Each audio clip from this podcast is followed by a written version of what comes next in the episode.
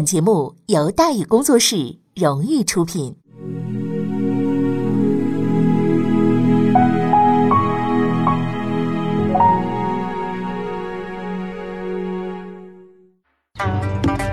说书唱戏劝人方，三条大道走中央，善恶到头终有报，人间正道是沧桑。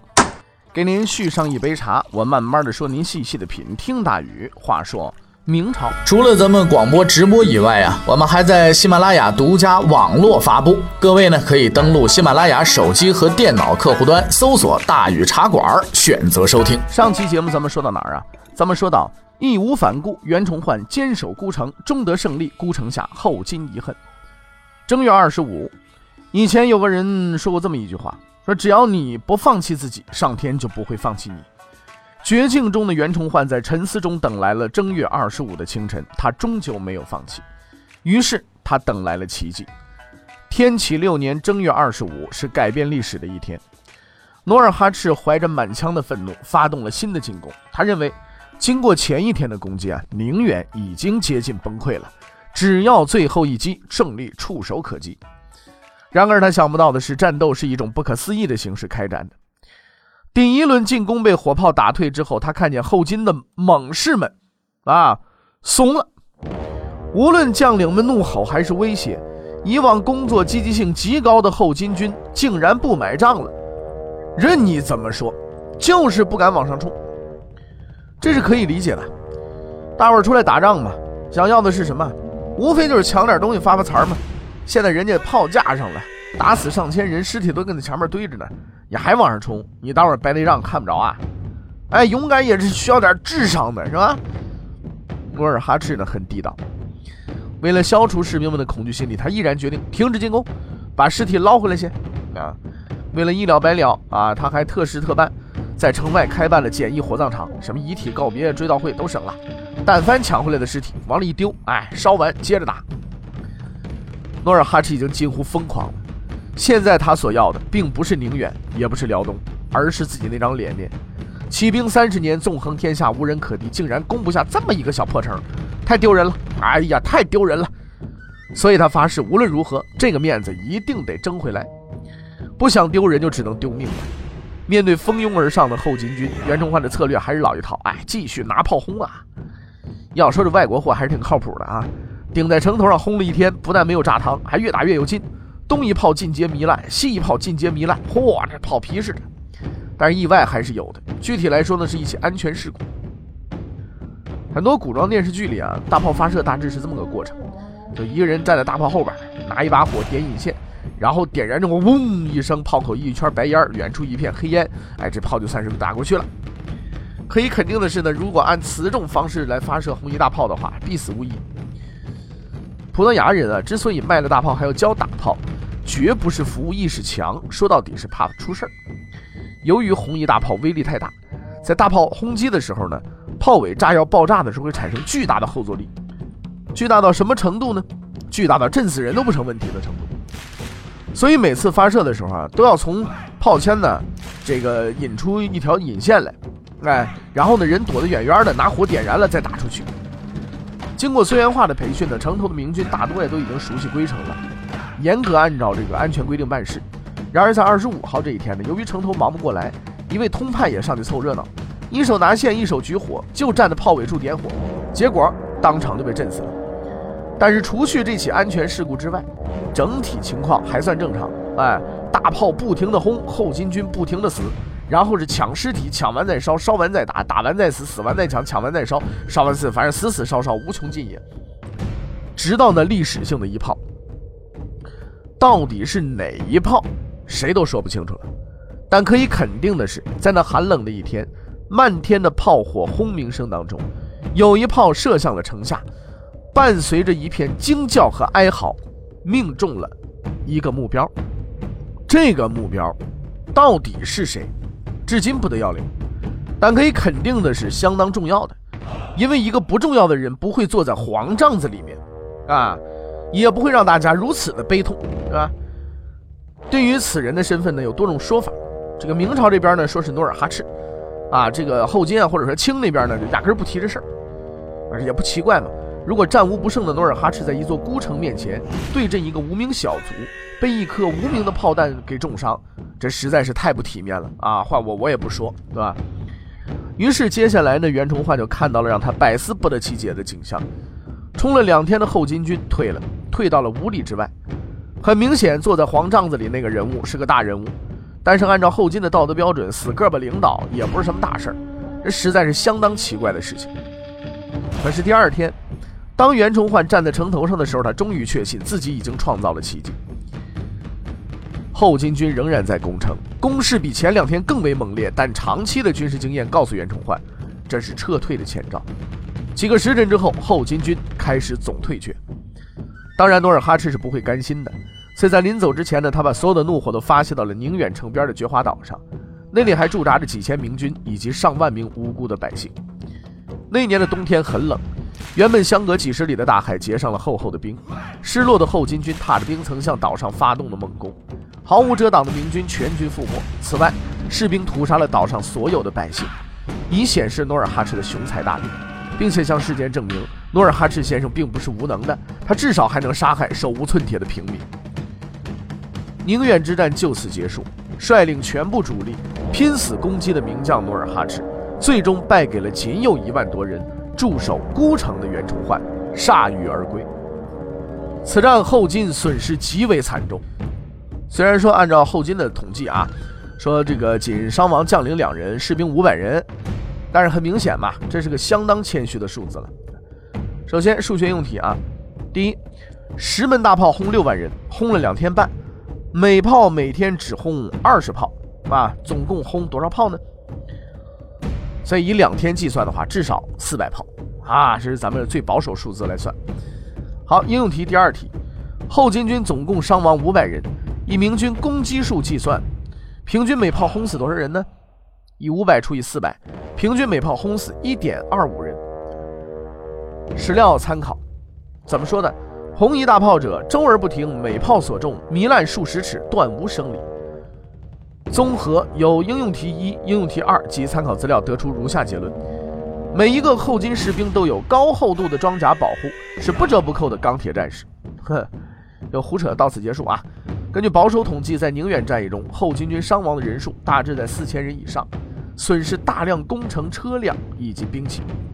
这是自万历四十六年以来后金军的第一次总退却，战无不胜的努尔哈赤终于迎来了他人生的第一次战败。或许直到最后，他也没弄明白到底是谁击败了他。那座孤独的宁远城，那几门外国进口的大炮，还是那一万多陷入绝境的明军。他不知道，他的真正对手是一种信念，即使绝望、毫无生机，但永不放弃。在那座孤独的城市里，有一个叫袁崇焕的人，在过去的几十年中一直坚守着这样的信念。他不知道。也永远不会知道，因为七个月之后，他就翘辫子。天启六年八月十一，征战半生的努尔哈赤终于逝世了。他的死因有很多方法，有的说是被炮弹给打坏的，有的说是病死的。但无论是病死的还是打死的，都跟袁崇焕有莫大的关系。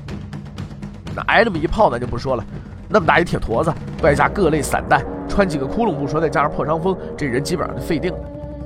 就算他没挨着那一炮，精神上也受了严重的损害，有点心理障碍十分正常。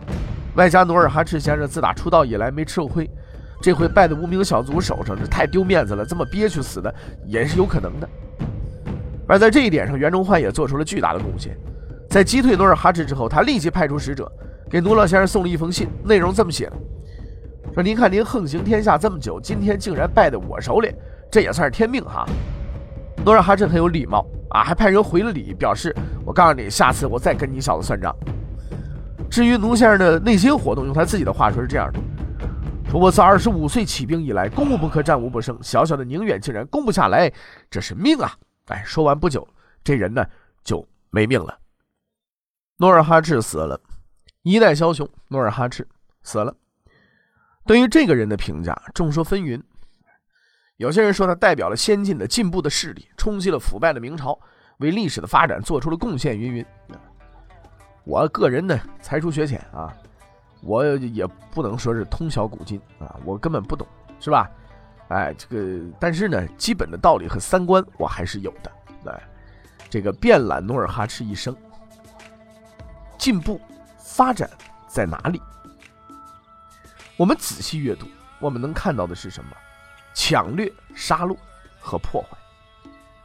什么伟大的历史意义我们不懂，我们只知道他的马队所到之处没有先进生产力，没有国民生产指数，没有经济贸易。只有尸横遍野，残屋破瓦，农田变成荒地，平民变为奴隶。我不知道什么必定取代的新兴霸业，我们只知道说这种话的人应该自己到后金军的马刀下面亲自体验体验。马刀下的冤魂和马鞍上的得意没有丝毫的区别，所有的生命都是平等的，任何人都没有无故剥夺的权利。失败的努尔哈赤悲愤了几个月之后，终于含笑九泉了啊！老头走了，有些人就乐不出来了。比如说他那几个儿子，当时具备继承资格的人有八个，这八人分别是四大贝勒：代善、阿敏、呃、莽古尔泰、皇太极，还有四小贝勒，是吧？阿济格、多尔衮、呃、济尔哈朗，还有多铎。位置就那么一个。啊，拜许多秘史类电视剧所赐啊，这个连历史研究者呢都未必重视的问题，竟然妇孺皆知，而且说法特别多，什么努尔哈赤讨厌皇太极啦，喜欢多尔衮啦，皇太极使坏把多尔衮他妈给干掉了，抢了多尔衮的汗位等等等等。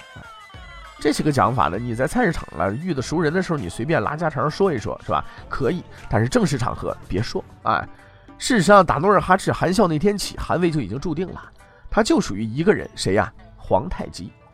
因为除了这位仁兄之外，别人都有问题。努尔哈赤确实喜欢多尔衮，可问题在于多尔衮同志当时是个小屁孩儿。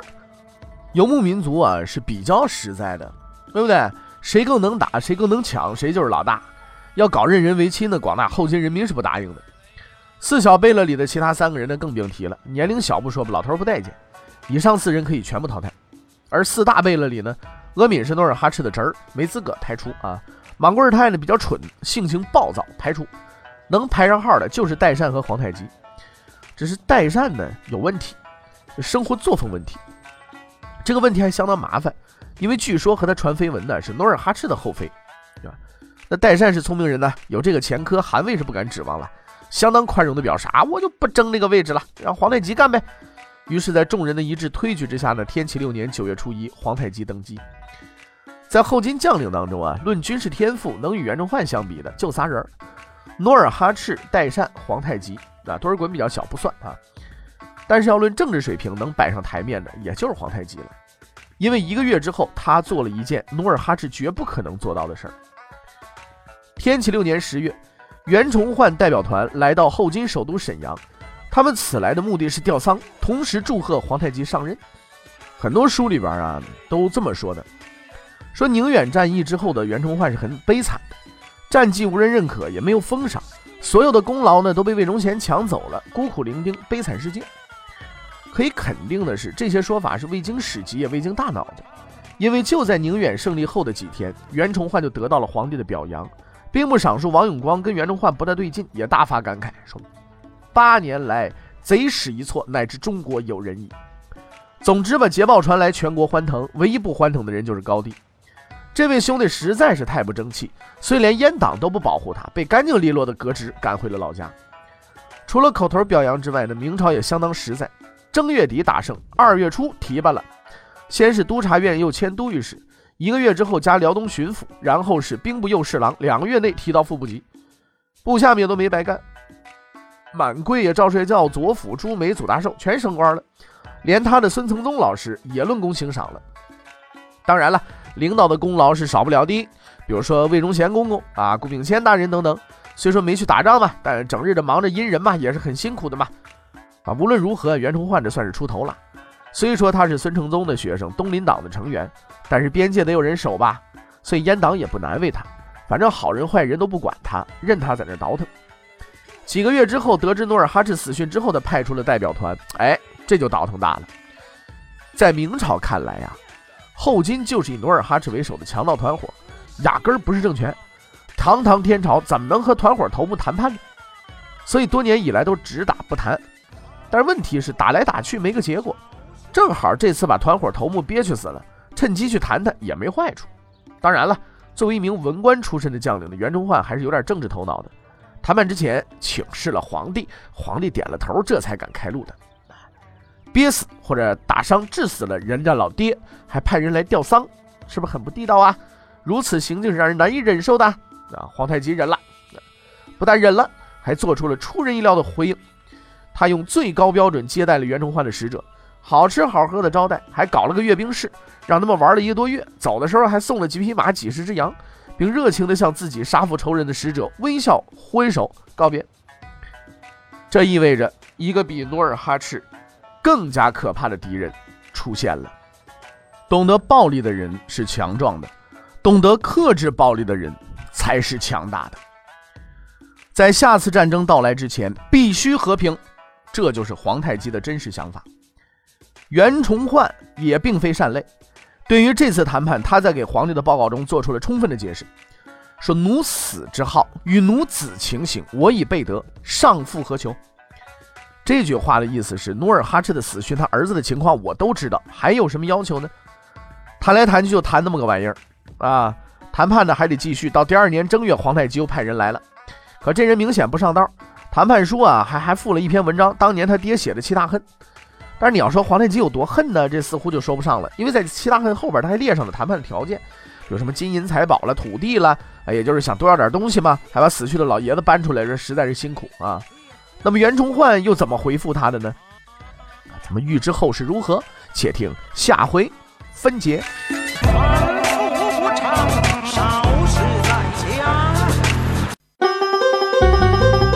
各位，你想跟大禹交流吗？你想跟大禹辩论吗？你想给大禹指出错误吗？来微信吧，微信搜索订阅号“大禹茶馆”，哎，就能实现了。记住啊，禹是宇宙的宇。